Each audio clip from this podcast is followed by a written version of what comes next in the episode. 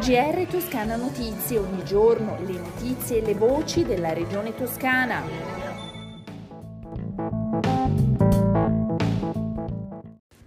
Gentili ascoltatori, questo è il GR di Toscana Notizie. Dopo le proteste degli ex rettori uscite sui quotidiani per la mancata fermata al polo scientifico di Sesto Fiorentino, il presidente della Toscana Eugenio Giani ha convocato in tarda mattinata una conferenza stampa proprio lì dove dovrebbe passare la futura linea tranviaria che porta a Sesto per illustrare sul posto quella che potrebbe essere l'ipotesi di un nuovo tracciato, in modo che non ci siano più fraintendimenti. La fermata per il polo universitario è quella del nuovo liceo Agnoletti, L'edificio, che sarà inaugurato il prossimo anno, finanziato con 10 milioni dalla Regione Toscana. La nuova fermata quindi sarebbe già dentro il polo, con la soluzione prospettata anche con il comune di Sesto Fiorentino, che prevede una staffa ad U di 7-800 metri tra andata e ritorno, che da via Pace e via Pasolini, con il nuovo percorso, porterebbe il tram proprio a ridosso del polo scientifico, arrivando fino alla chiesetta della Madonna del Campo ma ascoltiamo il presidente della Giunta regionale della Toscana, Eugenio Gianni. Ma eh, abbiamo fatto delle riunioni eh, ai massimi vertici, eh, sia con i sindaci interessati, sia con l'università. Sta emergendo una soluzione che può mh, compendiare le due esigenze, quella di cui io mi sono fatto portatore, ovvero quella che nel momento in cui la tranvia come a Scandicci e come Bagnarripoli collega il centro eh, della cittadina, in questo caso di Sesto Fiorentino, con eh, la rete tranviaria che porta al centro di Firenze eh, non ci si dovesse lasciare andare a troppi eh, dire, rallentamenti del percorso più rapido eh, per servire eh, più destinazioni possibili. Io ho sostenuto che il percorso doveva essere come lo è a Scandicci, come lo è a Carigi, come lo è a Novoli, estremamente diretto e lineare in modo che la gente si sentisse stimolata a prendere la tranvia. Se fai troppi zig zag eh, poi si allunga la percorrenza e la tranvia non è più competitiva.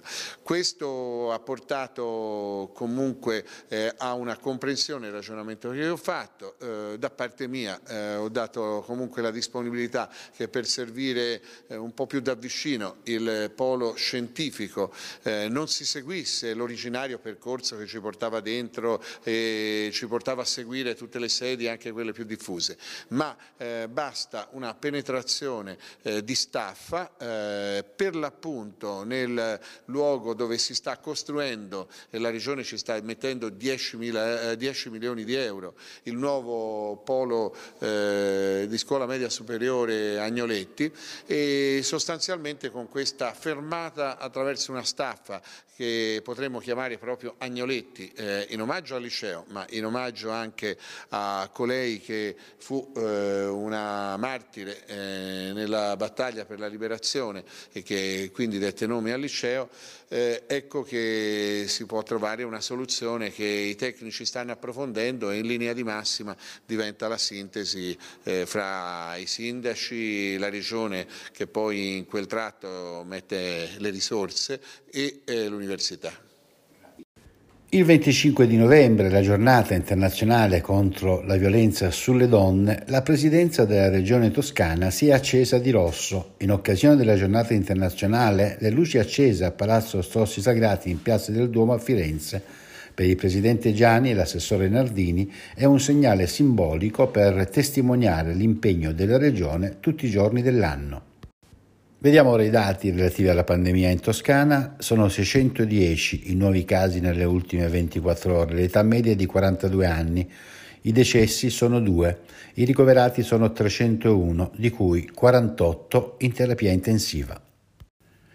Aiuti con il microcredito per chi vuole mettere su un'azienda se giovane o donna. Dell'agevolazione potrà usufruire anche chi negli ultimi tre anni per almeno sei mesi ha usufruito di ammortizzatori sociali. Le domande si presentano online attraverso il sito di Toscana Move www.toscanamuove.it. Sono i bastoni Leti Smart che l'Unione Italiana Ciechi e i povedenti della Toscana ha donato alla Protezione Civile regionale per agevolare le persone fragili, in questo caso i non vedenti, durante le emergenze, quando ad esempio vengono allestiti campi di assistenza alla popolazione. Il loro funzionamento è stato presentato nell'auditorium della Protezione Civile regionale. Per l'assessora alla Protezione Civile Monia Monni si tratta di un progetto tecnologicamente molto avanzato. Ascoltiamola. Un aiuto molto importante, una collaborazione importante, un progetto che nasce insieme, fianco a fianco, non per i non vedenti o per gli ipovedenti, ma insieme a loro.